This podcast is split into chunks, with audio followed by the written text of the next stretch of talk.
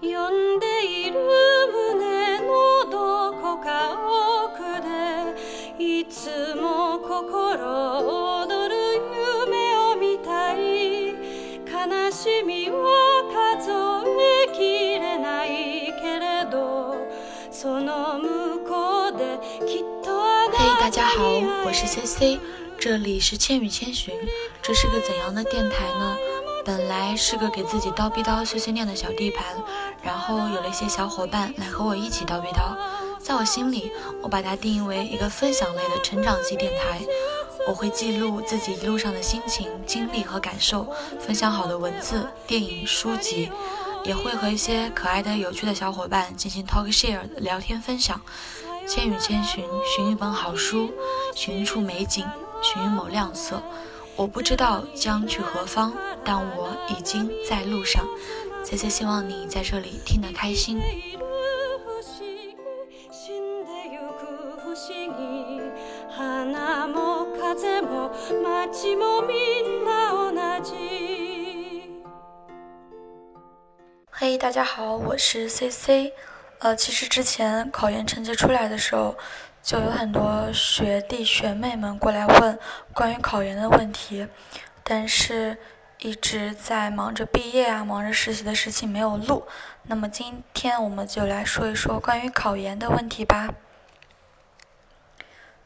那说到考研，无非就是考还是不考，对吧？这两个选择。那首先我们就说不考研的话题，呃，因为我自己本来的院校是一个双非的普通院校，所以呢，我是选择了考研，希望自己的学历更好一些。然后第二个就是因为我本身的专业不喜欢，我希望通过考研这一次机会来学到自己喜欢的专业，这是我的想法，所以我决定了考。那么，呃，也有朋友不考啊，那他们可能。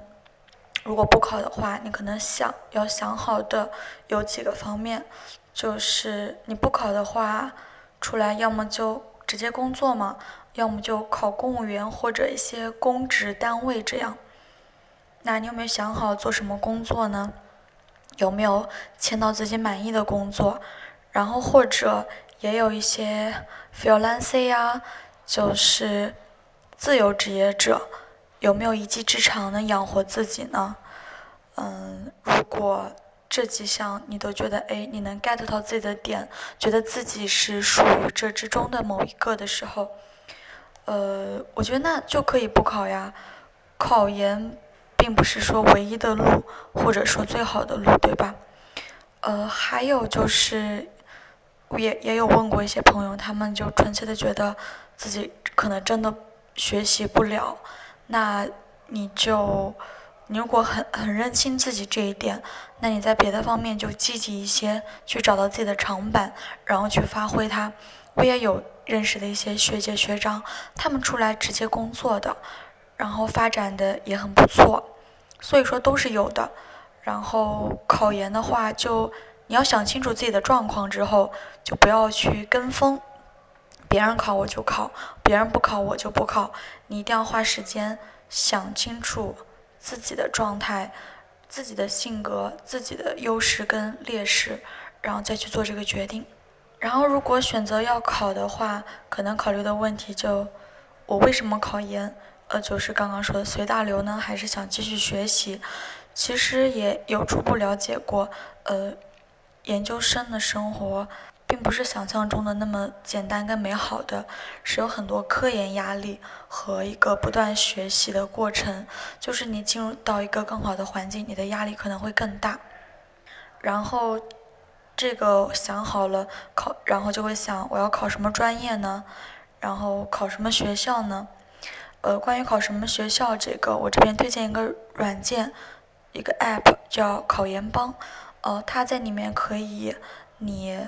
呃，选出几个你想报考的理想院校，它上面会有一些往年的报录比跟分数线，然后大概关注的人数，你就可以大致了解一下你的竞争大小和呃查信息的时候很方便这样。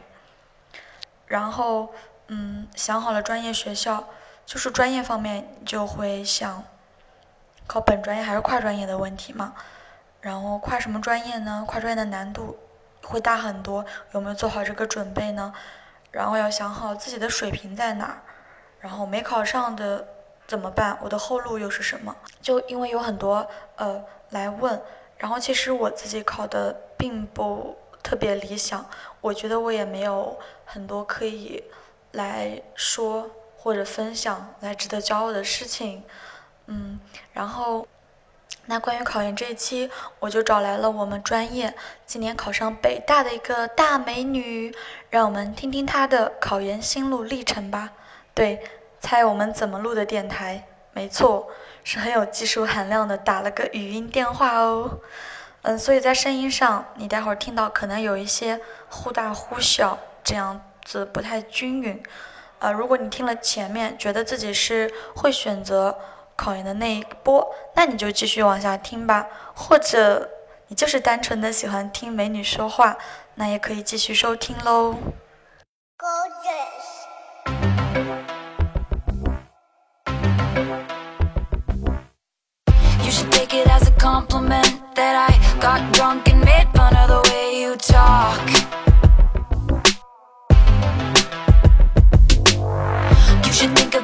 Consequence of your magnetic field being a little too strong. And I got a boyfriend, he's older than us. He's in the club doing I don't know what. You're so cool, it makes me hate you so much. I hate you so much.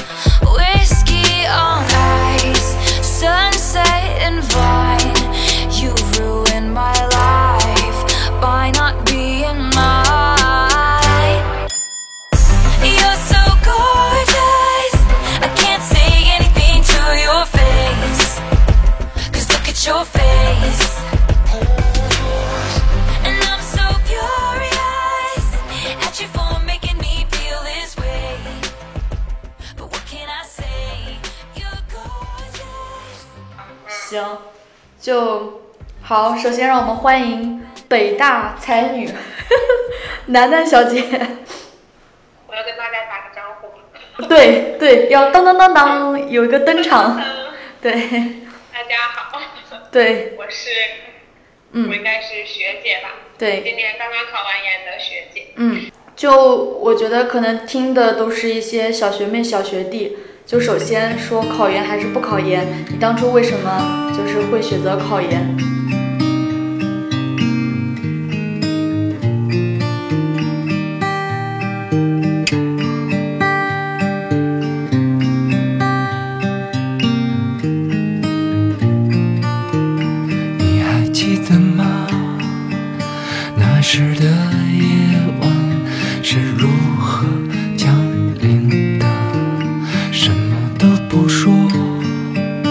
像来自天空，指尖的触痛。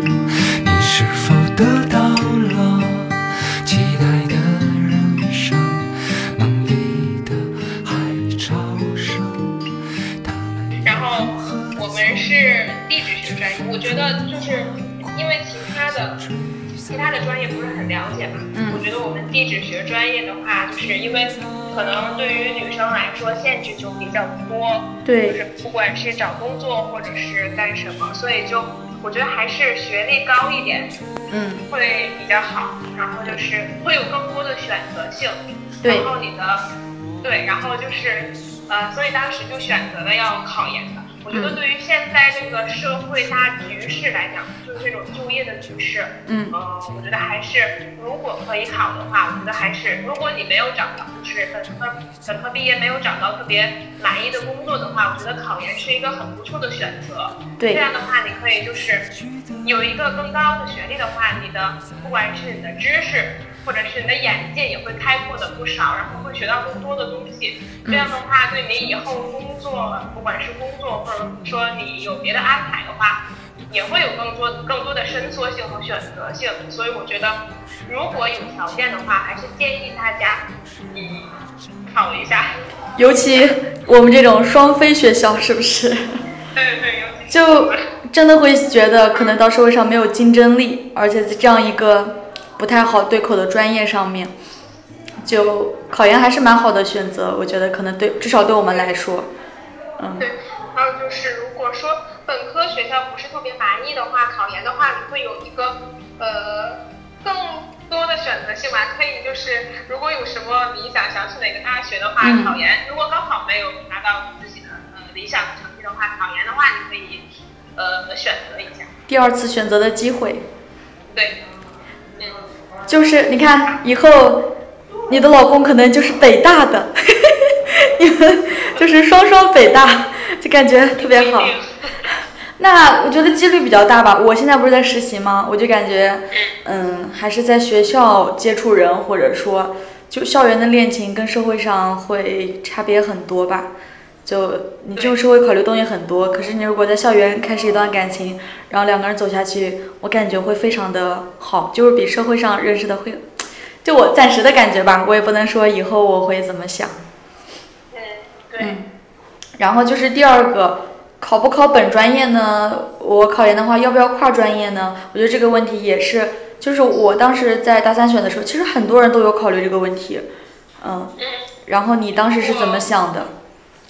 对我当时想的就是，哎，怎么说呢？我觉得这这，我觉得这真的是一个很现实的嗯这个问题。嗯，一个是我觉得，就是有的学生他可能觉得他本科学习的专业不是自己想，不是自己很喜欢的专业，所以就是他可能会想，如果研究生的话，呃，他可能会想学一个他自己想比较向往的专业。我觉得这很好啊，有自己的理想和追求，那就要试一试，是吧？对。然后我觉得挺好，我觉得这个完全是根据自己的看法，我觉得。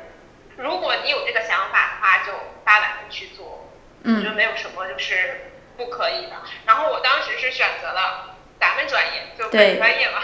我是因为我自己本身的话没有特别想考的，没有特别喜欢的专业。其实这是很多人的想法。对，然后对于咱们本专业呢，又不是很排斥，就是觉得呃学通过学四年的学习，觉得还是嗯也是培养了一些。就是培养起来这这方面的兴一些兴趣，真的吗？就是就我就 对一个点就是女生真的能对地质能学到感兴趣的程度吗？还是说你觉得能学得下去？这是我觉得这是两两个能。我觉得有的地方确实挺感兴趣的，嗯，就是有的这一咱们不是学的就你像我们地质学就学的大类嘛，嗯，就是。各种都学习了一点，有的地方确实觉得哎自己可能还挺喜欢的，嗯，但不能说是那种特别喜欢，但是就是不排斥，哦，然后也觉得有挺好。然后我觉得就是呃，相对于地质专业的话呢，考研的话确实是就呃容易很多，相比其他的一些比较热门的专业，对。好，这里我再插播一句，就是呃这位学霸的宿舍呃也接接到了很多 新闻记者的采访。学霸宿舍就是你们九个人还是几个人？就基本上都考上了，对吧？我们我们宿舍是九个人考考研，然后是八呃不是九个人考研，是我们宿舍有九个人，然后有八个人选择了考研，嗯，然后有一个人他是本身就不想考研，他本来是在家里那边就已经找到了工作，嗯，然后可能他当时对他也是比较有自己的想法，我觉得这种就是。我觉得可能就是考研不是唯一的路嘛，就如果他有更好的，当然可以学。对，因为我们考研可能也是想找一个比较好的工作嘛。对呀。就是这种呃本专业，然后我就觉得，呃，相对于地质专业来说，可能竞争会比其他热门专业要小很多。嗯。然后我就想考在专业，在一个好的专业和一个你想考的好的学校当中做的一个选择。嗯。所以我就我就想，就是通过咱们的专业考取个。那那就考取一个我比较喜欢的学校好。就考取一定要一个很好的学校，这样才值得，对不对？对对对。就我当时我不是跨的吗？然后我当时就想，因为我我比如说跨，或者说去选一个自己喜欢的，因为这个想法已经很久了。但是我就想，如果我考本专业，就确实就这种可以说照顾或者说什么专业，考研的难度会小很多。然后我就说我要考本专业，一定要考一个。北大、清华这种很好的学校，然后我们宿舍也有一个我的好朋友叫楠楠，她考的是呃中国地质大学。其实我觉得她也是有能力考上这种非常好的一流的大学，对。但是她当时就是心态或者说怕自己考不上，所以不敢去报，就这个心态，嗯，就能理解。嗯，但是怎么说呢？就是我觉得你在这个专业，如果能够通过自己的能力去到最好的学校，就也很幸运，然后也是一个很好的选择吧。嗯，然后我当时看微博的时候，我不是在那个呃，就是呃哪个报什么采访的时候找到你们的微博吗？嗯，对对对，然后然后我就看到你说啊，没想到有一天我竟然也会受到这种舆论压力。我想听听这一块，就是他们报道你之后，有人喷吗？还是怎么回事？我其实不太懂。因为呃，当时是有，当时是有好多家就是媒体过来采访，就是他们先先约的那个时间，嗯，然后。呃，第一，其实第一个来的是呃河北的一个长城网，然后那个当时他们可能就是采访完之后还没有做出来，嗯。然后第二家来的媒体的话就是中国新闻网的话，它可能就比较正规的那种，就是那种大大媒体嘛，嗯，对，然后他们就效率特别高，然后就是呃他们刚才他们是在那个呃网页上发发，应该是中新网的那个网页上发的那个那篇文章。然后出来之后呢，是我们室友的一个同学，他给呃推推送过来的，就是分享过来的，然后我们才知道，然后我们就看下面的那个评论，就是怎么说呢，就是当时是好多条评论，就呃几百条评论，然后就是前面那些热评什么，就是都挺呃说的就是都挺刺激的那些话。比如呢，他是是因为酸吗？就会觉得啊，你们都考上了有什么样？呃，现在考上什么，就是将来还要读博士，到头来都会成剩女，然后相亲还要等到等着父母那种。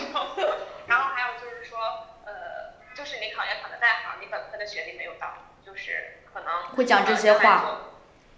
对，会讲很多键盘侠比较刺耳的那些话。对。对你当时说的时候，我就蛮好奇的嘛。我说，就人家考上，你就是。表达一个祝福跟一个鼓励不就可以吗？你就有什么可喷的？然后我就去在下面有刷一些评论，他们就会呃，我看到的有几条就相当于负面的评论，就是说啊，有什么了不起的？这种专业你以为我们不知道吗？就是很容易考啊，就呃还说媒体非要什么大肆报道。其实我觉得就对，尽管说我们都是这个专业，我们都了解这个专业比较容易考，但其实经历过考研的人其实也都懂中间。你选哪个都挺不容易的，就，嗯，有就就我当时说跟我朋友开玩笑，我说虽然我说我要考地质，我要考个好的，但是我觉得我考地质我可能都考不上。就那些名词或者什么很晦涩的，你去背的时候其实也挺难的。就他们呃在那种不知道的情况下就去喷我，我当时就觉得哎，这还有人出来喷这种事情就很奇怪。对，就是我觉得就是可能就是每个专业的话。就是别的专业的话，比如说我们对于其他一些我们不了解的专业的话，嗯，呃，就是我们可能不会对那个专业做过多的评价。其实每个专业都有每个专业的难处的，就是不是很多像大家想象的，就是呃有的就多么难，有的就多么简单这个样子。对呀。其实怎么说呢？就是呃，比如说我们宿舍的话，我们八个，其实这本来应该是一件挺开心的。对，就是很开心啊。呃，每到考研季或者是高考季的话。可能全国都会出现这么几个，就别的宿舍也有可能很优秀的，但是刚刚好可能我们宿舍就赶上了这个，就是可能就是这样，能很幸运的被大家知道。嗯。然后就是怎么说，就是就是就是这八个女孩吧，然后就是考研这个过程当中，就每个人都付出了很大的努力，就是很艰辛的一个过程，这样一路走下来。嗯。然后本来就是取得了这个结果，就是大家都挺开心，然后可能稍微的想就是。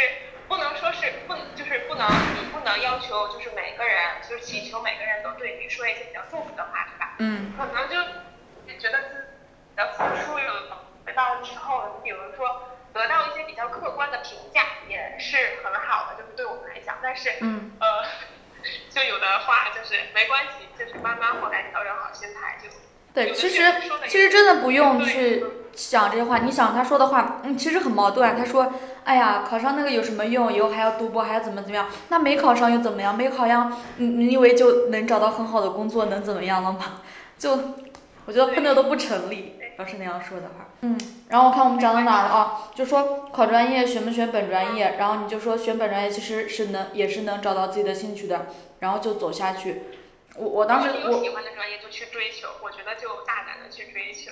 对，是，我在我在大大二的时候转专业，其实就想转，但是我就去追求什么？对，但是我们学校好像没有我喜欢的专业，而且很多人就是怎么说呢？你比如说高考填志愿的，上次有好多人问填什么专业好，填什么之类好。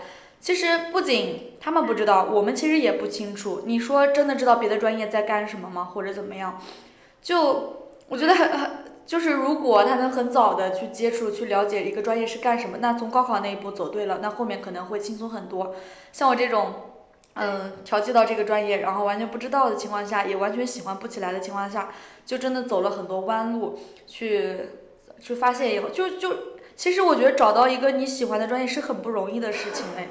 我就觉得很多人也不知道自己喜欢什么。我到大二的时候转专业，其实我想转，但是我也搞不清楚我喜欢什么。就后来慢慢的就觉得，哎，自己喜比较喜欢新闻，比较喜欢传播这一类，就想去考。可是，就像你说的，这个专业就是那种呃大众听起来就很热门的专业，觉得很难考。但是你也说都是相对的，是真的。你说。嗯，我跨专业跨到那儿去，就是一个完全空白的领域。那我专业课我也能考到一百二、一百三，就是它相对拿分，我觉得比那些工科、理科是要简单的。它虽然分数高很多，呃，看起来线也高很多，我觉得这就是相对的，嗯。然后就是怎么说呢？我们俩可以对那个，比如说要纠结考不考本专业，或者说考什么专业的，我就不要太莽撞，就什么热门报什么吧。就是如果真的。没有自己特别感兴趣的，就报本专业，我觉得是最稳妥的，嗯，性价比最高的。就是不管是，不管是考研跨考，还是就是你大学本科，比如说第一年你学的你不喜欢的专业，第二年考虑到自己要转专业的话，都不要盲目。对。你一定要对自己不能跟风。对，有一个特别充分的了解之后，然后你才要。就是很仔细的考虑一下，你到底要不要转？因为当时我们大一的话，我们有我们班一个同学，他是转了专业的，嗯，但是他转到了那个经管学院，还是经贸经贸学院嘛，嗯，还是管科，我不太清楚了，要不就是管科。但是他转到那个学院之后，他发现那个那个学他他转的那个专业也不怎么样，就是他真的跟想象中的是不一样的。对，然后他。考研的话，又考了一个跟咱们本专业比较相近的这么一个所以我觉得这个就 兜兜兜兜转转又回来了，好折磨。对对对，就是。就是我们班也有一个，嗯，我是了解到有个男生转走嘛，但是他他说的是他转走之后过得并不是很好，就是怎么说，就转专业不仅是专业方面的问题，就是还有就是别人已经有一年的同学关系基础了，你。算一个插班生进去，大学跟高中不一样，他在一起时间那么少，就你可能融不入这个集体。很多事情怎么说，就是呃，寝室关系或者说什么同学关系不是那么重要吧？但是你你如果没有一个集体，就感觉大学一直就只有你一个人孤零零的。他说什么事情通知就不告诉他的那种，就觉得嗯过得不是挺开心，就没有在本专业过得好。嗯，我觉得这也是一方面吧。对，各个方面都要考虑。嗯，然后我们来下一趴，下一趴就是说你当时选择了，嗯，想好了考本专业，然后这个定院校的时候，你当时是怎么想的？就是开头有没有什么准备啊，找学长学姐呀，呃，问问一些建议啊，还是什么的，然后再确定了报这个学校这个专业。呃，当时其实，嗯，咱们学校的话，考北大的学长学姐是特别少，嗯，就是近两年、近几年应该是没有，然后最近。近一年最近的那一年是二零一六年的话，有一个二战的学长，然后还是考上了。因为我呃我我家在唐山嘛，然后我还想就是呃选一个离家比较近的学校。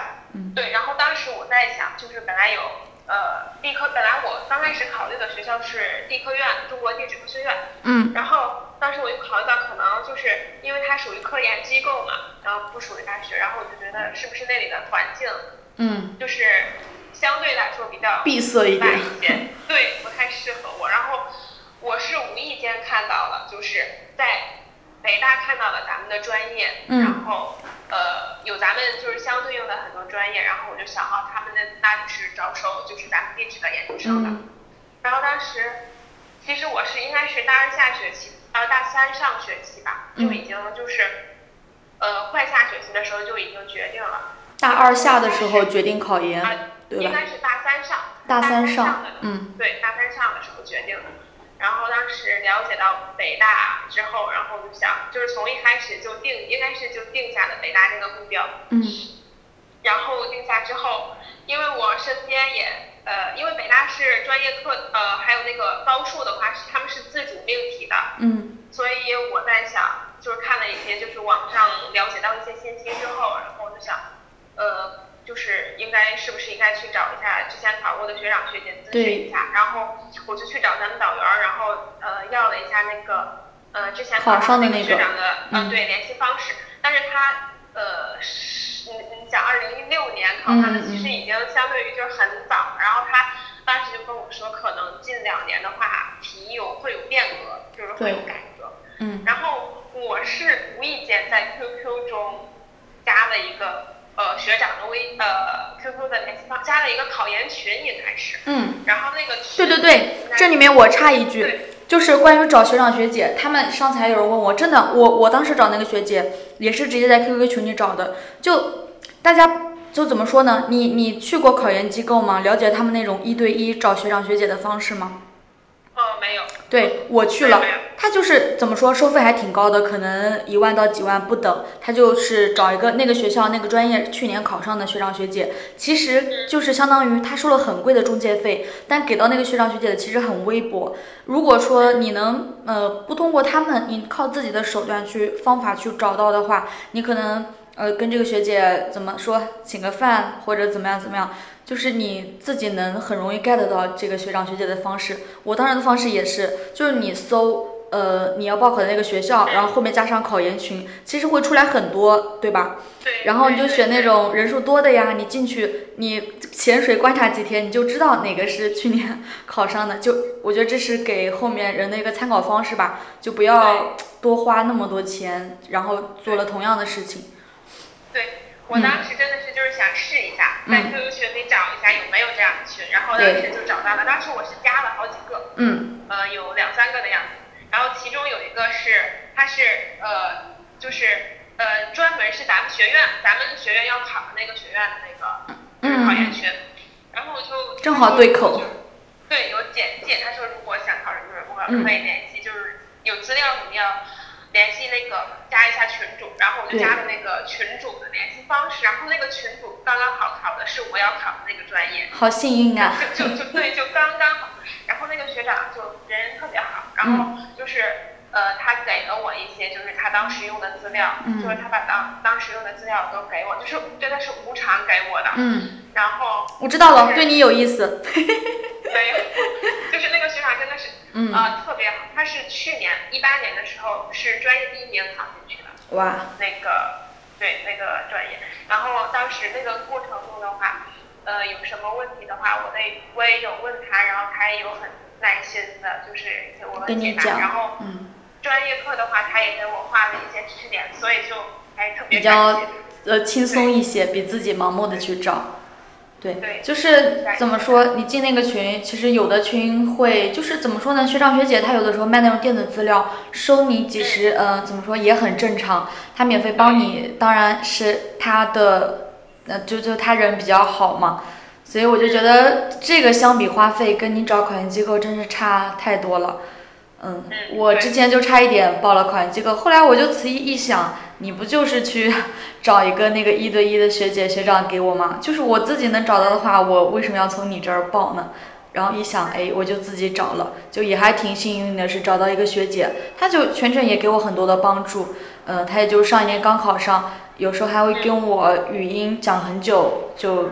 心态呀，然后考试方面呀，然后她正好也是跨考，所以真的给了我很多帮助，我就觉得嗯还是挺感谢他的。即使即使 一志愿没有上，但是我当时进了复试，我其实还是蛮开心的，就觉得啊，就感觉别人都觉得你不行，做不到的事情，哎，做到了，就嗯还挺开心的。好，继续。对，找到那个学长学姐之后，就准备一些什么东西，对吧？对，就是呃。大体上就是这个轮廓，就是考研的这个轮廓你要清楚，就是对，你要怎么复习，就是说你要注意哪些问题。嗯就是这个轮廓，这个初步的轮廓你清楚了之后，你就开始肯定是复习是最重要的，就开始嗯自己复习。我觉得在复习过程中，自己的自主性，嗯但自己的自己自己的主见特别重要，千万不要盲目的跟风，就是学别人的学习方法。嗯对，我觉得一定要在复习的过程中找到属于自己的那一套最有效果的学习方法。自己的节奏。你自己的才是最适合你的。对。嗯，哎，你考研的时候有没有那种怎么说学伴还是什么的，就是几个人一起吃饭，一起什么，一起就是有没有一起的那种早起啊，或者晚上到几点啊那种？嗯，我们宿舍的话是我们宿舍早起的话，呃，时间都差不多，嗯因为我们宿舍早上起来之后，我们都挨个儿都开始起来，然后嗯开始去自习。中午的话，我是跟我室友一起吃饭，嗯跟我其中的一个室友一起吃饭，然后呃回去午休，然后下午的话，我可能会我睡的时间比较短，然后我可能会自己提前出来，嗯然后晚上的话，我们宿舍的话就一起回去。嗯，呃，每天的行程大概就是那个样子。对，就是几点一线，明白。对，就你有没有觉得你们宿舍就都考研，其实这个氛围也会很有帮助，对对，我觉得呃氛围特别重要，嗯因为就比如说你想我们宿舍是九个人，其中八个人都考研，然后就是有什么问题的话，我们哦会，都公共课都可以很容易就都会讨论一下，比如说政治或者是怎样，嗯然后你想宿不管是就是在生活中还是在学习上，我觉得这个氛围都挺重要的。比如说你像我们都考研的话，早起肯定就有一个人起来，可能你就不好意思再睡懒觉。对对对，就是这种感觉。对，然后我们宿舍没有考研的那个室友，他也是特别，呃，在考研的这一年，就当了我们很称职的后勤部门，嗯就是晚上，真好就我们回去的时候会饿嘛，就给我们准备吃的，哇怎样，对，是仙女们。对，自习很久，然后他就会，还会去呃自习室看我们，然后看我们有没有在认真学习，哇真好我我还好，我当时是跟一班两个好朋友，就是我是那种特别懒散型的，就是如果没有他们带着我起床，或者说一定要学习，就是那种我看着他们学习，我不好意思不学的那种。如果没有他们，我一个人懒散的状态，我可能真的不行，什么也考不了。就我还挺感谢，就是有人陪的这个过程。但是，嗯，另一方面，就是我有一个朋友跟我说，他其实，他其实他觉得他考了之后就觉得，如果是一个人的话更好一些。他会因为自己的节奏跟别人，就你刚刚说的，应该找到自己的节奏。嗯，他就比如说别人复习的比他快，或者别人已经学到什么程度，他听到了会很着急，而乱了自己那边的安排吧。他可能会觉得受到别人的影响。嗯，但是对我来说，我就挺觉得挺幸运，有人拉着我，或者说，比如说我们早上有的时候去的早，图书馆没有开门，也会在外面问问单词啊，或者说问问政治问题。嗯，我觉得这个对也就还挺好的。对，我觉得各有利弊吧，嗯都有就各有各的好处，对，嗯。还是你是有自给自己安排一个呃长的时间线，然后规划到每一天或者每个星期这样吗？不，我从来不给自己做安排，是吗？我嗯。对我觉得计划永远都赶不上变化，嗯。就是我看什么书的话，就是完全是心情。心情，对，就觉得这个时间段看什么最有效率，你就去看什么，就我还是找自己的点时间表，对对对，没有一个固定的时间表。嗯就如果你你想，如果你这个专业课，你你本来给自己安排了一个时间，这段时间你应该看专业课，但是无论如何你的专业课都看不下去，你说你还看它干嘛？嗯你要不要再换一本？是不是？你觉得你可以看得进去的书？我觉得嗯这个。但是我觉得我们可以讲一下那个时间点，比如说咱们大概从几月开始就正式进入考研状态。其实我比较晚，因为我期我暑假的时候本来想留校，可是因为家里面有些事情，我就回家了。你知道回家的时光是极其的荒废和虚度的。对对。就真的学不了东西，所以我是八月多来到学校之后才正式开始去复习。但是怎么说，我我不能这么，比如说后面有跨考的，然后看到我，哎，从八月多也可以，其实也不是的，就是我是真的找到了兴趣，然后之前也看了很多相关类的课外书，所以专业课方面很多东西我没有背得太熟，但是我能写得出来东西，这个就我要说一下。然后从八月多到学校的时候，就我们的时间线，你是大概从几月份开始有一个就完整的几点起床，然后学到几点就就稳坐图书馆的那个状态？嗯，我应该是从暑假就开始，就暑假留校就。是对，因为我暑假的话是呃七月份和九月份大家大家这里要听好，要考上北大的话，暑假要好好学习。对，然后就是可能我准备的就比较早，我是嗯三月份就开始准备，对，三月是一个节点对，点。就嗯寒假回来我就开始准备了。嗯，但是当时那个时候就准备英语嘛，对吧？公共。零零呃，我当时是准备了英语跟数学，我是零零散散的准备的，嗯，就是没有那种特别全身心的投入的去学习。然后中间咱不是去实习了嘛？对，五月份的时候。对实习的那一个月的话，呃，我当时是买了新东方的英语课，然后是因为呃在那个环境里，我觉得可能没有办法就是你全神贯注的去学习、去看书、去思考，而且，嗯所以我就去刷了课，刷的英语的课，实习的那段、那一个月里，然后做了数学题，把数学的课后题好像是刷了一遍，高数的课后题刷了一遍。嗯然后回来的话，嗯，我每天上每天去复习和每天复习完的时间差不多都是那个时间，然后就是我觉得开始全身心的呃中间是暑假回家了两次，然后其他的时间也都是每天有固定的学习的时间。就是说说这个固定的点吧。就我当时是他们带着我，我六点起床，就从八月多开始。呃，八月多，我是呃，如果我全身心的准备嗯考研的话，我觉得应应该是也是九月份了，嗯估计是九月份。就是完全有个时间时间框的在。呃，我的时间框其实一直都是那个样子，嗯就是每天早上，当时是七点起床，啊，当时应该也是六点，对，嗯六点起床，好像一直都是六点起床。对对对，我记得一直是六点。我我当时我考完还跟他们说，我说真的，我就考完了我就开始天天赖床那种嘛。我就说天哪，是什么支撑我那么几个月每天六点起床？我都不能想象，如果没有他们拉着我起床，我绝对起不来。对，我觉得我应该是从暑假开始那那几个月一直都是六点起床，然后中午会学习到十一点半，嗯，十一点然后去吃个饭，吃个午饭，然后睡一会呃回。宿舍休息一下，对，嗯然后两点多开始去图书馆再接着看书，嗯。然后这样的话学习到五点半吃晚饭，嗯。然后呃差不多吃完饭也就不到六点吧，嗯呃回来就算他六点吧，六点回来然后再接着学习，学习到十点，嗯呃，自，习室或者是图书馆关门，然后回宿舍，大体上就是这样的一个时间。呃，所以我算了一下，你看啊，五三四，一天差不多是有十二个小时的呃坐在图书馆的时间的，对，差不多这个样子。真的，考研真的是件辛苦的事情，哎，真的嗯，就你现在想过来还是觉得挺辛苦的，就做那样一件事情，呃，我觉得还好，其实我觉得还好，就是如果你为了你自己想要完成的目标去去努力，嗯或者是去怎样的话，你就不会觉得你自己累了。其实我复习的那一年，嗯。我后来到什么程度，就是我到后来就十月份、十一月开始吧，应该是，就是我中午睡觉的话，我会自己就是自己的身体给自己一个时间。哦我懂。生物钟，对，就午睡，自己会醒。对，就睡二十分钟，就到二十分钟之后，就是我的心脏就会跳得特别快，然后就会跳绳，哇。就那种感觉，然后我就会对起来去图书馆，就是、嗯。呃虽然那个样子，但是我觉得其实还好，就是怎么说？就是怎么说，你现在回想起来会觉得那段时光是其实挺宝贵跟值得的。对，我觉得对，挺宝贵、挺值得的那么一嗯段时光。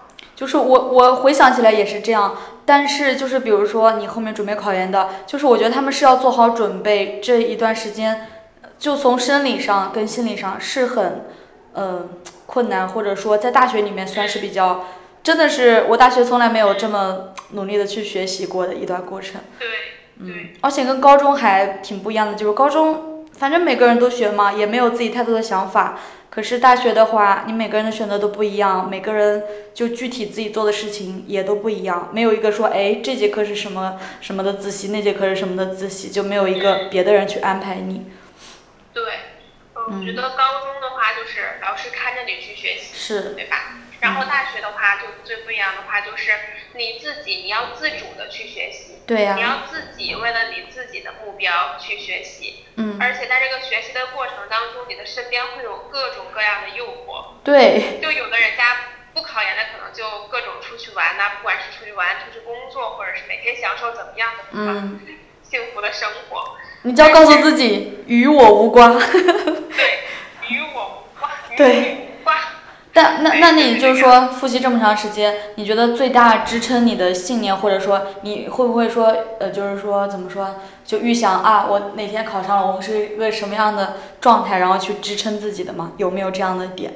支撑我的点大概就是我想，是我真的想要考上这个学校，我真的很真的想上北大，我也是的呢。真的是你自己心里就是迫切的，就是很急切的想要就是上这个学校，就是来一句鸡汤，就是当你真的想要什么的时候，整个宇宙都会来帮你。对对，付出总会是跟回报成回报总会是跟付出成正比的，反正付出跟回报永远都是成正比的。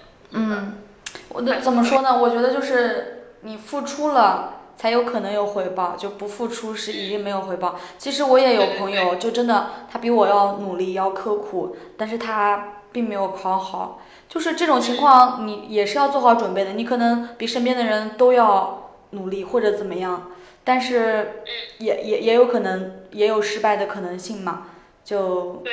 但是怎么说呢？你说，你说，呃，你这一年去准备考研，没考上就浪费了吧？也不是，你不考研做别的事情也不一定就很有意义。而且我觉得考研这个过程，嗯，不管是考上了没考上，自自己还是个我我想还是个蛮特别的经历吧。对，他会对你的心智有一个是很大的磨练，我觉得。哦，我当时我其实也跟那个之前有个姐姐聊过，我就觉得考研之后，对我是考上了，虽然没有达到自己最开始想的那个目标吧，但是会给我一个自信，就是说，哎，这件事情还挺难的，嗯、我做到了。然后就会给你一个 怎么说呢，长的那种幸福点，就会觉得哎，我可以，就增强了你自己，反正内在的一种。那你呢？你有没有感觉？我要是考上北大，我跟你讲，我现在横着走路，我膨胀。其实我觉得我还我还好，我就是全程都是比较淡定的那种，嗯就是呃，当时我是因为我定了这个目标之后，呃，我真的是就开始全身心的投入复习。嗯，在这个过程当中，其实我觉得对这个跟那个院校的选择有很大的关系。对，为什么说？其实今年北大的分数来讲，跟往常年相比是低了很多，不是那么特别高。今年就比较低，因为有的人可能就想，就是北大对他来说，对我们来说太遥远了，嗯，就是就觉得太难有的。人可能，其实他你报的话，就是如果你就是真的是呃努力了、坚持了，其实你完全可以考上的。就很有很多人都不相信自己，还有嗯就是有很多人都会觉得。呃，可能周围的人不相信他，就是太在乎别人的眼光了，别人觉得你怎样怎样，或者是怎样，嗯，就是他们都可能会会觉得有很多的羁绊。我觉得这些都不应该成为你考研路上的绊脚石。但是其实这么想的人很多，那你就怎么做到就觉得就是那种呃怎么说自己给自己的自信是怎么来，就是能刨去别人的想法。嗯，我当时定了这目标之后，我也有跟我的，就是有的人可能会不太愿意把自己想要是就是这样好多人不讲的呀。对，当时的话，呃，我是跟我的一些好朋友说过了，然后我要考这里，他们也都挺支持我的。但是后来我一个同学跟我说，他说，呃，你如果真的想考，你就先不要说。他说可能就在这个过程中，有很多人会对你投来就是不一样的目光或者不一样的。对，就是怎么说那种压力，就对，是会给你的嗯一些没有必要的压力，就是被围观的压力，就是人家都会看。最后大家差不多都知道了。嗯，然后周围的人都知道，那确实很多人都会过来跟你说一些啊，或者是不管是真心的支持，还有一些假意的支持，嗯真的是会其实。对会有的，肯定会有的，你不能把所当然有人了呀。想的特别的善良，对，就真的，我当时考的时候，真的有很多人说那种，哎，就是可能并不是我，我不能说人家是恶意的，或者或怎么样，就是也有一些学长会说，我真的搞不懂，有的人学地质考什么新闻，就其实我听到这个话的时候，嗯，心里其实也挺难过的。我虽然知道那是你的想法，我有我的想法，然后包括导员每次开会都会说，你们跨考的肯定考不上呀，这种话就不知道听过多少遍。那其实我也挺无奈的，我就说，当初如果我什么都不说的话，是不是更好一点？说了你们反倒会说一些呃打击也好啊，或者就是会困扰我的话，就用你们的那种经验主义来扰乱我，就其实也是一种困扰。但是你还有一个问题就是，你不说的话，别人会不停的问你。嗯嗯嗯。你要考哪？然后你不说，还会觉得你这个人怎么回事？有什么不说的？其实说怎么说，有的人问只是想八卦，他并不是真的在乎你要去哪儿。对对对，就是这样。那我觉得就是，那你自己喜欢嘛，然后你自己喜欢，你自己就要去追求吧，是吧？对呀。你何必在乎那么多别人的眼光呢？你过的是你自己的人生啊，每个人都在过自己的人生，你何必在乎别人的看法，是吧？别人对你的看法很重要吗？我觉得没有很重要。鼓掌。活出自己来才是最重要的。就就我心里一直这么想的，但是我必须得承认，就那些话呀，那些东西，其实。当然是有困扰的，就你会更加重自己的担心，会想，哎呀，我要考不上，人家是不是更觉得我说的没错吧？我就巨不想听到这种话，哎，但是怎么说，我还我也还是坚持下来了，毕竟是我想要的，我想去做的，我又我又不不不要求你什么，就你说了那是你的事情，但是我还是要去做嘛。对，很棒，我觉得。好的。然后。然后，哦，对，你说你的支撑点就是自己十分想要。我当我的支撑点就我的支撑点可能跟别人不一样，就有一个作家，他对我很重要。然后呢，我恰好知道他的母校是这个，是我第一志愿报的学校，我就有一种就是那种也不能说追星吧，我就觉得他对我那么重要，他的文字影响我那么多。然后我就说，哎，我如果能去那个学校学他，他也是新闻学，学他学过的专业，哎，然后我们是同一个老师，然后我走过他走过的路，就那种感觉对我来说，哇，我巨想要，对，很幸福，就会觉得，嗯。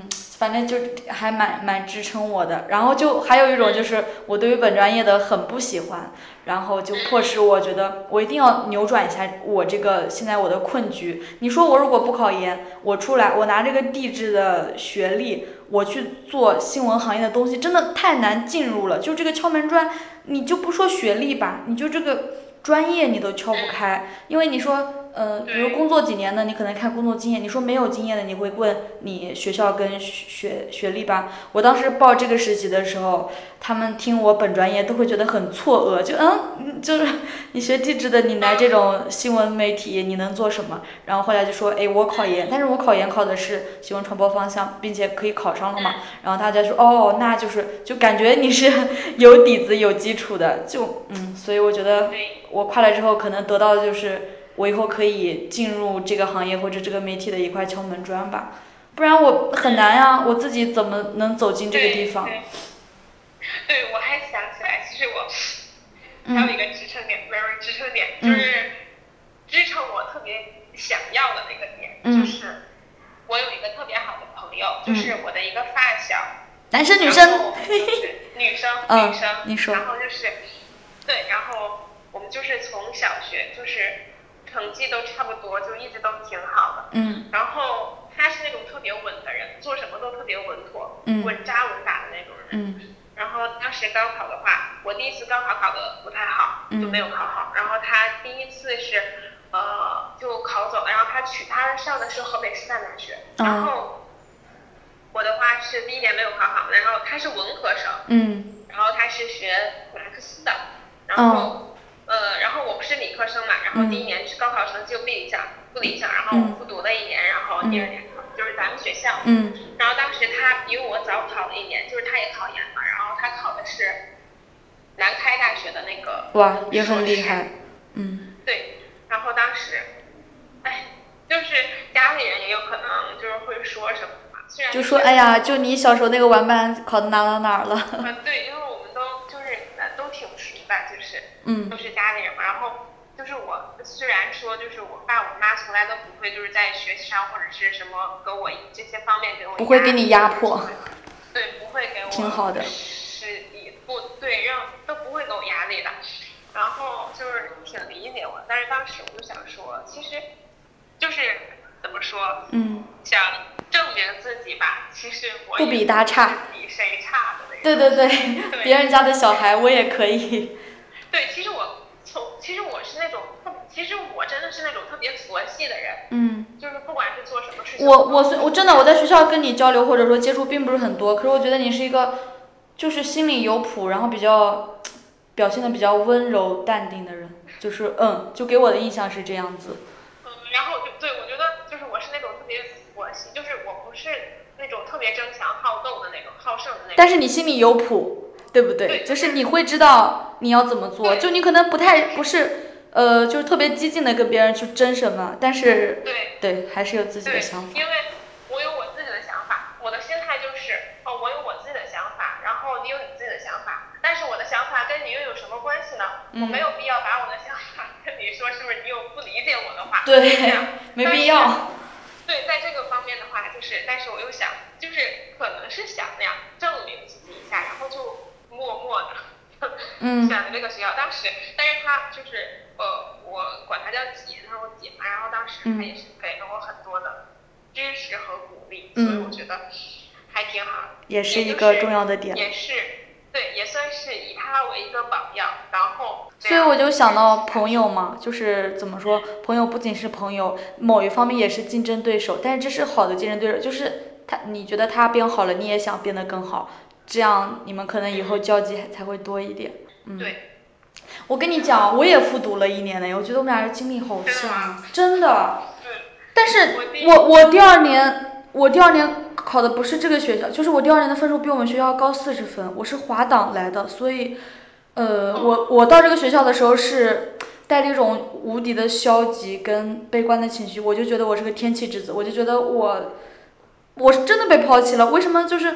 我复读一年，其实分数提了挺多的，我能去上海一个或者说稍微好一点的学校，结果就撞了嘛，反正就反正就挺惨的，然后来了我们学校，我当时就不抱希望了，我觉得我的人生已经毁了。就后来还好，就还好，还幸运，慢慢找回了就一个状态，觉得哎呀，你在一个不怎么样的环境，你也可以做你自己的事情嘛，你不要太在意这个环境嘛。那你第二年复读考到我们学校，那你是不是也很难过？其实还好啦，我我理综成绩一直都不太好，嗯我第一年考了一百五十多分应该是，然后就我理综也也不太好，但是我第一年是败在数学上面。第一年就是我，你知道一个人叫葛军吗？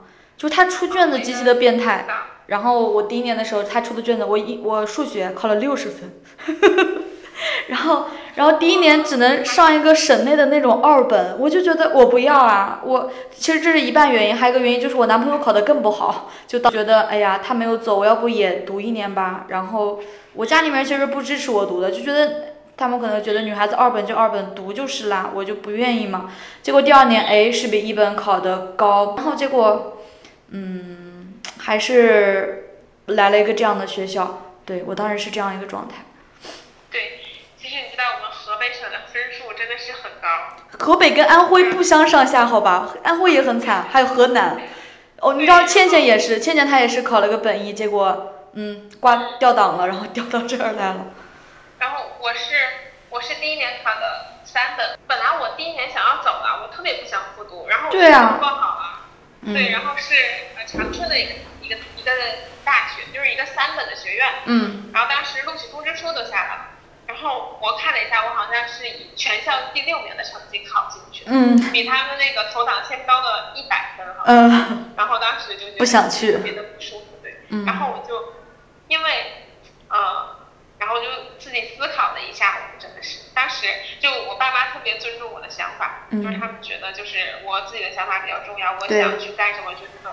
然后当时我就是自己思考了一下午之后，我觉得。我可能要去复读，我不想走了，就很果断，然后去找同学要了复习的资料，嗯然后就开始准备复读。嗯然后复读的就是一年之后，我应该是有高的七十分的样子吧，嗯应该是是一本比一本线过了几分，但是不太多，嗯然后是来的咱们学校，嗯因为咱们省呃是一个算是一个省内一本，就是对，可能在省内还有一些知名度，就 在我们那边，就听我要去石家庄，大家都是那种天哪，怎么去那个地方？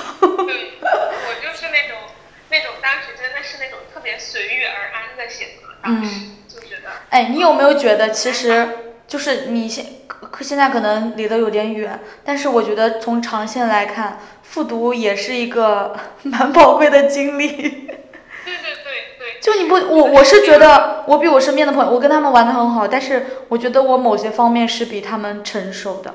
就。对对。你其实复读的那一年，你那个时候怎么说世界观或者什么东西还没有很成熟的时候，然后别人都开开心心去上学，你就像被打下来的一个果实，然后你自己用又用了那么长时间去完成人家已经完成的事情，就那个过程其实还有嗯，反正有蛮多思考跟想法的，对吧？我觉得那段时间的话，就是我觉得我一个特别大的优点，嗯，说说说，特别大的一个。就是别人做什么，就我不是很在乎。哦，这其实很好，能做自己。对对，我不太在乎别人去干嘛干嘛，做一些好的，或者是，嗯，可能就是怎么说呢？那一年的话，我完全是按照我自己的呃想法来的，就是我觉得我可能要复读，然后那我就踏实的去复读好了。嗯。外界的一些影响没有那么大。对，没有那么大，就是我也不是很在乎。然后，因为我有我自己想要的东西。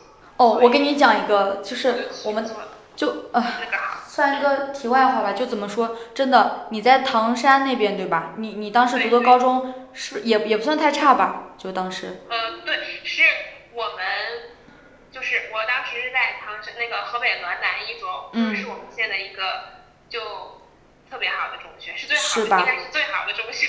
但是你有没有觉得，因为怎么说，呃，还算不算一个大的城市，是小地方的比较好的高中，对吧？我读的也是那种，还是说什么省重点什么高中，就是呃，也不是我们的一中，是排第二、第三的那种学校。然后当时可能就当时考个一本都觉得还不错了。然后嗯，就给我感受比较那个的是，就比如说我现在在北京这边，或者呃去上海那边，就能感受到。就小地方人的受的教育，或者说能接受的资源，跟大地方的真的没有办法比，就好残酷啊！他们可能一整个班就考上北大清华都是很正常的事情，然后不可能去。你像我们班，我们就在我们学校，北京、上海的就很少可能找得到，就他们不可能会来这种学校，然后就只就怎么说教育资源或者说这个东西吧。我当时嗯有就是这一年出考试成绩的时候，我在家嘛，然后坐公交出去买东西，然后那个司机他就收到消息，他女儿考了一个多少四百八十多分，考了一个二本吧，他就很开心的那种，就是我也能体会到，就觉得哎考上了还挺开心，但我心里想的是，你看吧，以后上了学校你就知道，就上了大学就知道二本有多么的微不足道，多么的卑微，就真的嗯没有什么值得开心的事情，这是我。就觉得很残忍，可是也没有办法去跟他说，给他泼个冷水啊，或者怎么样。就就我们付出的努力，或者说怎么样，如果跟大城市的孩子比，嗯，肯定不少于他们，只是我们没有那么多途径跟资源去接触到好的。如果说有的话，我觉得考那些就一开始能考上二幺幺九八五也不是不行。嗯，然后还讲一个，对，就。然后我当时复读的时候，你说你完全不受别人影响吗？其实我还好，因为那个时候反正手机也不给我嘛，就也没有太多外界的消息。但是我是就是还是会有一种，嗯，哎，为什么我在复读啊？这种就有些悲观的想法。然后我们当时有一个外聘的老师，就是我们那个就省会的就最好的中学来的老师。然后他就用一个他是化学老师，用个化学的例子跟我们讲了一个。算是小案例吧，我当时真的觉得，就感觉哎，被人点通了的感觉。你知道他讲什么吗？他就是说，嗯，就他说，因为他知道我们这个班是复读的嘛，就是说我们是在一中去复读，就特特地设的那种复读班。然后他就说，呃。你们不要去伤心，或者说去难过。哎，跟我一起的小朋友，呃，都去大学享受他们开心的时光了。为什么我在这个比较痛苦的环境里面去，呃，还在学习？他，你知道他用什么比喻的吗？特别巧。我记得我们当时学，你也是那个理科生，铜跟硫酸会发生反应。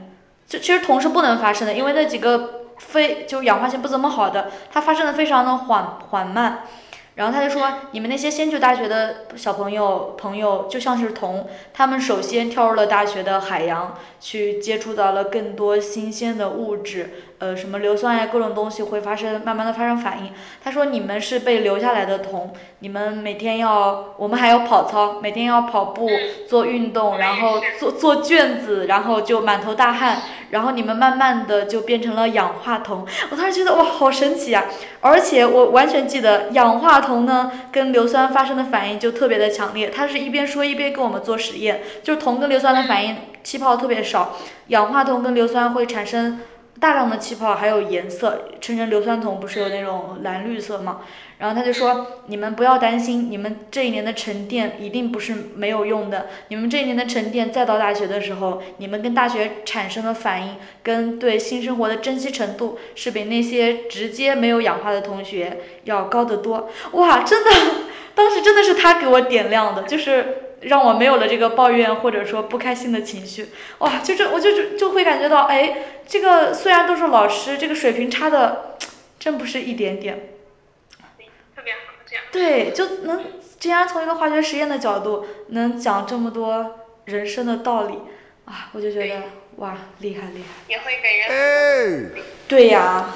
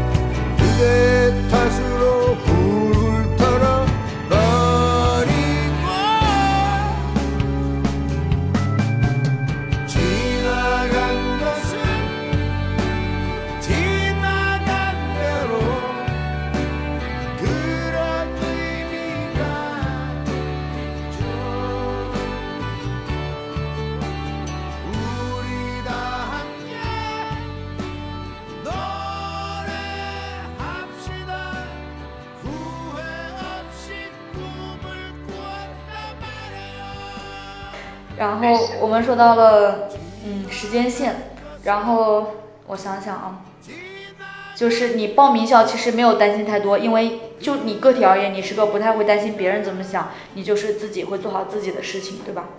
对对，所以这个就因人而异，没什么好聊的。然后我们就说，比如说公共课跟专业课的准备上吧，有没有什么比较特别的技巧，或者说，呃，你就说找自己的学习方式方面的事情，有没有可以给大家分享的？觉得因为我公共课的话就就是英语、一和数学。政治，嗯。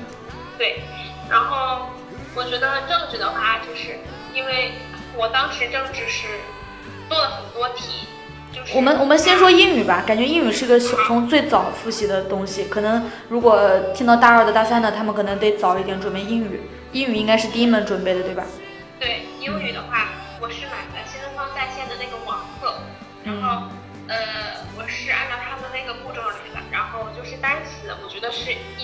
都要背的，对对对就是要背到你考试的前一天。对，不然就很容易忘了。对，嗯就是不停重复的背，重复的背。我嗯觉得单词配合听课的话，就是理解的可能会更透彻一些。嗯然后，呃，当时我是有刷，就是长难句的课，还有阅读的基础课嗯都有看。然后其他的话呢，就是真题。我真题的话做的比较早，我可能，呃，对我是从一开始复习英语，就把一八年考研的英语真题给做了。你先做了是吗？就很多人会说留到后面。对我怎么我觉得，哎，我自己想法，可能我我听那个唐迟老师讲课吧，我觉得他也说，就是说怎么说呢，就是这个对于考研英语来讲的话，它每年的重复率就特别高，就是跟今年考研英语跟上一年考研英语的重复率，单词的重复率会特别高，嗯就是可能重复的，呃程度可以到达百分之八十。嗯就就是这种程度。所以说，如果你把呃，比如说上一年的考研真题留到你考试的前一天、前几天来做的话，嗯那那个呃那个那套题中出现的很多陌生的单词，可能你没有办没有很多的时间把它给完全记熟或者是背下来。嗯，你是这么想的？所以是对我是这样想的，所以我所以我先把那个呃上一年考研的英语真题给做了，嗯。然后把那个那套题里面就每一个真的是每一个英语单词嗯。都背了一下，然后都呃具体的分析了一下，嗯。应该是对，然后就是这样，然后呃我觉得真题特别重要，要刷的话一定要很认真的刷，然后每一而且很有的人会刷很多遍，就我觉得，我个人觉得其实不用特别多遍，嗯。两遍差不多就就够了。我觉得不在于多吧，在于精。嗯，对，嗯，就就我另一个朋友，他英语就做了很多遍，我觉得这个可能看个人吧，每个人的方式。就是我是不是我不太能做很多遍，因为我能记得住单，我也不知道为啥。就是我到了那个情境，哎，我想起来了，我就感觉我这好像不是看完这个做的，而是我知道这个答案是什么。记的这个答案是。对对。对，然后就哦，我们提到这个点，你是报的新东方的课，就是说到这个找资源的问题，就是怎么说，你经济条件完全 OK，我其实报那种网课还是蛮好的，他会给你把时间线安排好，因为我有朋友报了，我去看了，他给你安排的很好，就什么时候呃看什么课，然后他的进度条，然后也有老师给你批改什么的，对吧？对对对。嗯，然后怎么说？如果觉得不想在这上面花很多钱的，其实很多公众号呀、B 站呀，然后资源是能找到的，对吧？嗯，这个途径就自己去找，不太好。就我觉得其实还是应该支持这些，就是呃知识劳动者，对，要支持原创。嗯，然后这就是英语，英语大概就是分前面那个其实不怎么占分，就是小呃选词填空，然后就是阅读一般多做几遍，做精一点。然后作文的话，大作文、小作文，你当时是背吗？背那个王江涛吗？对，但是我也背了，嗯。可能用处不是很大。我跟你讲，我最后的分比我想象的要丢十几分，我就觉得我的作文好像都没给几分的感觉，就有嗯。点难过。反正我觉得，哎呀，是不是要总结？我觉得可能要总结自己的模板。嗯，你自己有自己的新思路，对对，你可你可以总结一下，你自己自己写一个吧，是吧？你把对你自己写的那个背一下。我觉得可能新东方的受众比较广，你比如说真的是有大片的人去背了，然后阅卷老师看到那么多雷同的句子，可能也就明白了，就可能分给的就不太好。对，虽然我我背了好多篇作文，嗯大作文和小作文加在一起，我可能背了有，我可能背了有四十篇。我觉得啊，就是就相当于他说的最高的那个额度你背完了。对，但是我当时其实就是去考试的时候，我觉得也是可能是我自己的原因，背的不是那么特别的嗯，透彻、滚瓜烂烂。不能灵活运。用是吧？对，然后我还是自己写的，就是脑子一片空白，坐在考场里的时候什么都想不起来。但是但是你不能否认，其实你背了对你的语感跟一个组织是有用的。对对对。对你要是完全不背的状态，你对你也是去写，可能你写的跟你背了之后写是不一样的。对嗯，对就我整个考研下来，就不管是公共课还是专业课，我觉得背其实是很大的一个功夫，就嗯真的没有那么多考智商或者说考多以前底子的东西。就是你如果非常能背的话，考研对你来说就没有那么难。嗯，我觉得考研就是考耐力。嗯，对，真的是个长线的，然后坚持。但是我觉得有一个很欺骗点，就是说，哎呀，你好好坚持，坚持到最后就打败打败一半人了，骗子。我觉得最后我的考场的人都在，对，就大家都还挺不容易，都坚持了对，不会轻易放弃。就你你坚持到那儿了，就你可能偶尔很丧的时候，有一点点放弃念头，你你不可能真的去放弃的，你只是觉得对嗯很难很累而已。嗯其实我觉得我现在就是特别感谢我在考试的那两天就没有放弃。我第一天考完真的特别想放弃，嗯，就是第一天考的是什么？先是专业课政治和还是？英语。哦，先考的政治和英语。对，考完英语我整个人简直就崩溃。回去之后，对，听他们说好。难。对，因为当时我姐就是我那个考南开的那个姐，她陪我的嘛，嗯嗯她陪我去考试啊。然后她一直在开导我，就叫我不要紧张，然后没嗯关系的，她说你不会的，大家都不会的。真的完是真的是就是呃崩溃了。对，对，哎，我那两天瘦了好几斤，你知道吗？我真的吃不下去。就好难，我觉得我个人觉得好难，太难了。我觉得可能是我自己，其实成绩出来也没有想象中的那么差，可能嗯，就是没有达到自己想要的做出来的那个效果。你平时做是比考场上做的顺很多的，所以你会觉得对，哇，突然做的这么卡怎么办？然后对呀，然后整个做完之后，第二天就不想去考了。嗯，还好有一个人去开导你，或者说让你去坚持下去。对，特别幸运，第二天还是去考了。嗯，就是，但是政治的时候，你有没有觉得哇，都背过的感觉？就当时考试的时候，呃，前两道题对，肖四嘛，我把肖四背完，真的大题基本上都有。就我感觉，哎，政治应该大家，但是你会的时候，大家吧也都差不多会，所以怎么说呢？你太容易了也没什么好优势，你太难了的话，大家也都差不多。是这个是真的是真理，只是你当时在的时候，你可能就觉得啊自己真差。然后你你说当时不想考，我当时是考完专业课的时候，我崩溃了，就是就之前做的题型都是什么，先是名词解释啊，然后简答呀，然后最后两道题才是论述。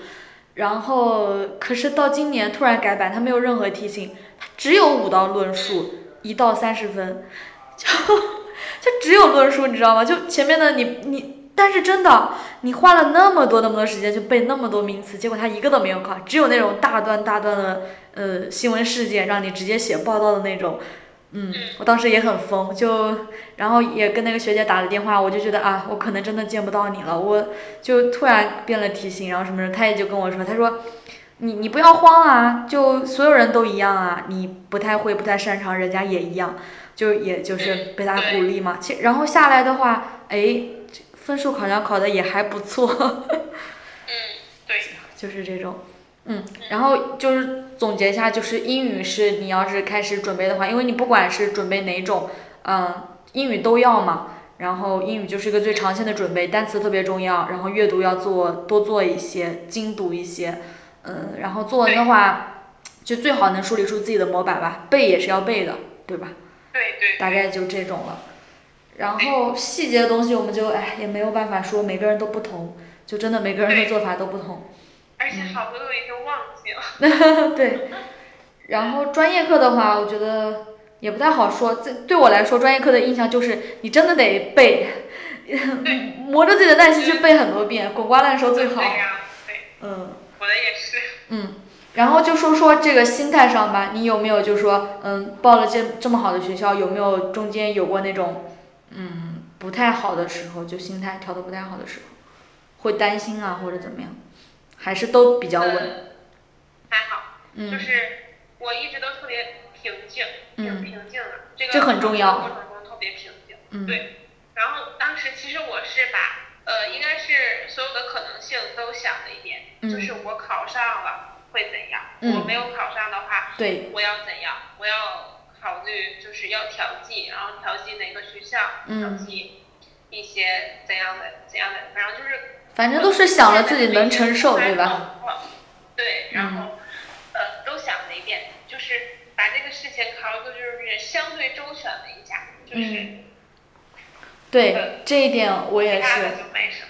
对我当时就，但是我也有，就是特别到临考几天啊，我我还打电话跟我爸说，我说我这要是考不上呢？就是我我我其实问这个问题的时候，我都知道，我爸跟你说考不上就考不上啊，但是就会觉得，哎，我要考不上，你们会不会觉得很失望？会不会觉得你这么久都没有考上？然后我爸就说，就他就给我很宽慰，就说，哎，你考不上，要想考再考嘛，大不了就多养你几年嘛。啊，我当时就心里觉得，嗯，很宽慰。但我其实自己也给自己找了另外的路，就说我要考不上呢，我要去干嘛？我当时是找了一个项目，就觉得我要考不上的话，我可能会出国待一年。就是怎么说，呃，就我四年的观察下来，或者说现在进入这个小的一点的社会实习也好，呃，我觉得英语真的特别重要。嗯，就对，不仅仅是说你应试上面，嗯，就说很初级的，比如说四六级，就你就就不是说你考了四六级就能找到工作，但是你四六级都不过的话，你真的很难进一个稍微怎么样的一个地方。然后就是，呃，我们很多都是考试啊、应试，口语方面还是真的很弱。然后我就说，我如果考不上的话，我就去国外那个交换项目。就我查了一下，的花费也不是很高，而且你去了还能自己挣钱。我就觉得我自己能 cover 这部分，我就我，然后我爸妈也说也不需要我这么着急去挣钱啊或者怎么样。我就我当时是想好了一个后路，我就说我要没考上的话，对我就办这个东西，我就去国外待一年。提一下自己的语言能力，然后多见识一下，也过渡一下这个比较伤心的时期，就也是想好了一条路，我就不会觉得说，哎，我考不上，我就突然掉入一种我什么都没有没有准备的一个状态。我觉得这样的话可能会比较难以接受吧。嗯，就是我们俩这个比较像的地方，就是嗯，你想好了你后面能做啥，能接受，就不太怕失败了会怎么样。对，不太会怕中间会出现的一些嗯突发的状况。嗯，而且当时就到快到的时候，我都纠结，你知道吗？那个项目是二十四岁之前才行。我说，哎呀，我要考上了，我就去不了这个项目，我能不能兼得呀？就当时都有那种想法。但是我知道呀，最开心的当然是考上嘛。嗯，所以第一志愿划的时候，我还是很伤心。就虽然我当时心里冒出另一个想法，哎，那我可以去国外也挺好的，但是伤心总是难免的。没关系。嗯，然后心态方面，我想想啊，就是对你和我就属于，我觉得心态还是比较稳，就他们都说我那种心比较大，就怎么样都可以。但是我是有那个好朋友，他就是会觉得我要考不上的话，你们都不要见我了；我要考不上的话，我绝对就怎么样怎么样。就是他会就怎么说，你如果把这个事看得过于重的话，你会有个很大的压力在，所以心态就会。很害怕，很害怕自己考不上，包括他说他查询的时候，简直都紧张的要吐出来的那种。就怎么说，其实很多人都会有这种很紧张或者不确定的心态吧。然后就包括上次我一个表妹高考，然后家里人聊都说，就过来人都会说，你如果能把自己的心态先调好，先稳妥好，其实你就成功了一小半。对，有也有可能是一大半。就你稳的话，你付出努力之后，你肯定是能做得好的。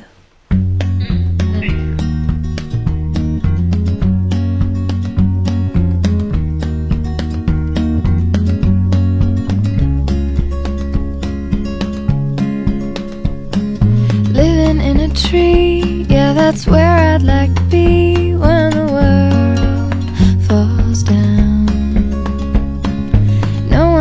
say nothing, which I guess means they'll say something, but I won't be around. I'll be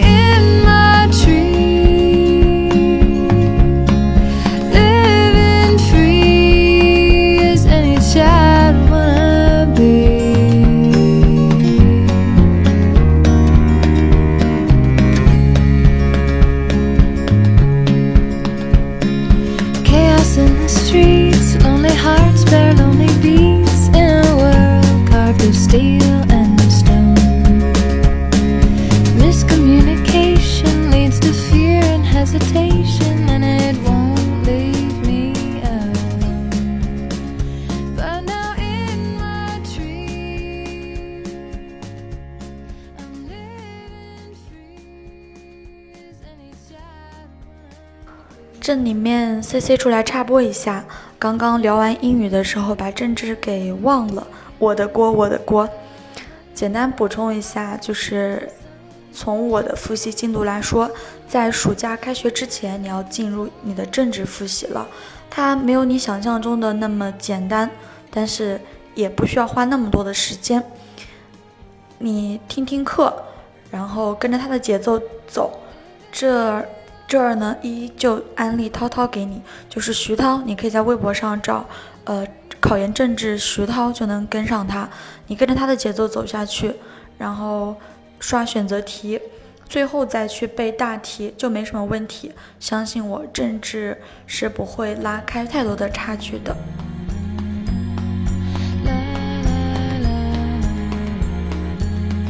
然后你说一下，就是最后查成绩了，就是大概理录取吧。然后你是什么心情？嗯，呃，怎么说呢？因为当时，呃，我查初试成绩的时候是，呃，我们专业的分数都特别高，嗯然后我是我们专业的第四名，嗯然后招几个人？比招当时是只招两个人，哦，还是有竞争的对，然后比但是比那个但是分数差特别小，我只比第一名的人多了，呃，第一名只比我多了五五分，哦，所以复试翻盘比较快。五分儿对，然后就是中间有我不是考我考了三百七十分，然后有考三百七十一的，嗯然后三百七十三，然后这个样子差的不是特别多。嗯然后当时复试的话，我们应该是进了九个复试，嗯然后去复试的话，呃，我觉得呃北大的那个地空学院的老师真的都特别好，就是嗯不会给人距离感，就是每个人都特别的有亲和力。嗯然后也没有给我们施加很大的压力，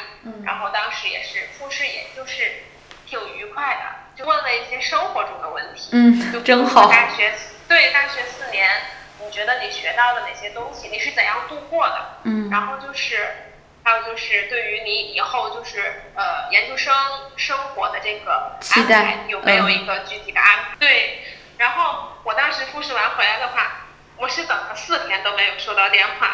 嗯，但是特别紧张。其实等待的那个过程真的是特别的煎熬。完全了解。对，然后在这个过程中，我还陪我室友去呃北京的那个地大复试，嗯然后是丹丹吗？对丹丹，啊，我认识，我我们俩一起写论文的，可折磨了。对，然后去陪去陪他复试的时候，然后其实我内心还是比较忐忑的，嗯但是因为他可能也比较那个啥，就是也挺紧张的，然后就。嗯也没有，还是最后就是呃，成名单出来的话是我正在宿舍睡觉，应该是下午，嗯，然后我上铺跟我说，然后他说可以查了。名单出来了，对，然后我看了一下，然后嗯，看的时候有没有很紧张？点开那个名单呃的时候。很紧张，手都在颤抖，对看完之后就马上给我爸打个电话。嗯，你你然后看到有有自己的那一刻的心情是什么样子的？心情就是有没有飞起？没有，倒没有飞起，就是挺开心的。甘之如饴，终于做到了。但是没有没有太明显的表现出来。我觉得可能你是什么星座就自己是双鱼座，我也是，握手。是吗？嗯是双鱼。对，然后因为怎么说呢？因为宿舍可能有人欢喜有人忧吧，可能有的就是第一志愿可能不是特别的理想，嗯，然后。如果你自己表现的特别开心的话，对这个懂顾及到别人的感受，对是是，当时就宿舍可能那时候那那段时间大家都挺紧张的，所以也不想给大家一些就没有必要的压力。嗯，是是，善良的小仙女。看看哦，咱们好像已经聊到最后心情了。然后现在呢，就就还有一个点，就是真的就怎么说呢？嗯，比如说考研这个过去了，我就真的觉得考研真的只是一个点，就那个点的，比如说我后来到上海政法，呃，我知道录了，名次还挺好的，但虽然有失落，但是又有一种高兴嘛，就觉得哎，总是嗯得到了一个结果。但是那个结果之后呢，就是你的情绪到达那个点之后，又开始往下放缓，就就可能你到了一个嗯一个过程，你你知道你后面面临的还有很多的压力跟很多的努力。我能我其实能想到你去北大是一件特别开心的事情，但是肯定会有更多的压力，就更多优秀的人，你又会变得很平凡，又变得不值得有什么可说的东西。就我觉得我现在的心态是这种嘛，特别是我现在来实习，就感觉，嗯，优秀的人真的特别多。就你在这些小圈子里觉得，哎呀，挺了不起的，挺做了什么事情，你到出来看，就，嗯，就可能还是要一直去学习，一直去努力吧。对，嗯，呃，怎么说呢？考研应该是一段辛苦的过程的结束，但是也是另一段辛苦的过程的开始。对你进入一个更好的地方，更好的圈层，你要更努力才可以。对，哎，就是才能赶得上大家的步伐。对，但是但是这是好的呀，就是人往高处走嘛，谁不想更比自己以前更好一点？我觉得对，觉得过自己想过的生活，嗯不管是什么样的，只要是你喜欢的，我觉得都挺好。OK，好的，对让我们来最后打个那个，我们一起说我在北大等你。好，让这个学姐给我们学弟学妹一个召唤，来，好，学弟学妹们，我在北大等你们。好，加油！那我在上海政法等你们。哎呀，但我那个学校差太多了，大家都要加油，考去更好哎，的小伙子学校呀。，在哪个大学啊？北京大学。北京哪个大学呀、就是北京大学。哦，没事儿，考研还有机会。给你谈 C 就是先交大的，跟你谈活动母校是南大的，清华北大是抢着跟你谈话的。招生组的工作压力也是蛮大的，我们喝一场冰茶，上一场惊吓，我给你讲一讲北大的精华。你说你理科生信仰是清华，刚才的讲解你到底在听啥？看你是新雅人生的赢家，那我就给你再多讲一遍。这次要听话，先别做评价，北大或清华再多想一遍。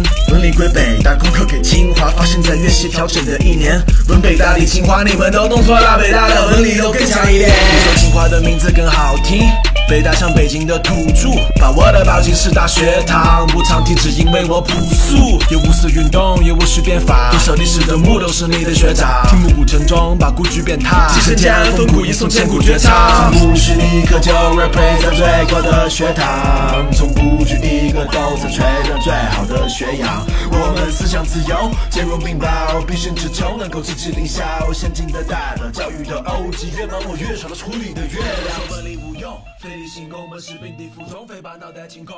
考虑出路也得仰望星空，为民服务，天下在你心中。这一期到这里就结束啦，C C，谢谢你来。如何在别处找到 C C 呢？可以关注 C C 的公众号“努力加倍”，然后 C C 的微博是“努力加倍 C C”，微信也可以加，微信号是 H 二 B 一九九七二九。但是如果加微信的话，记得备注“千与千寻”啊。拜拜。ただ青い空の青さを知る果てしなく道は続いて見えるけれどこの両手は 光を抱ける。さよならの時の静かな胸。ゼロになる体が耳を澄ませる。生きている不思議死んでゆく不思議。花も風も街もみんな同じ。la la la la la la la la la la.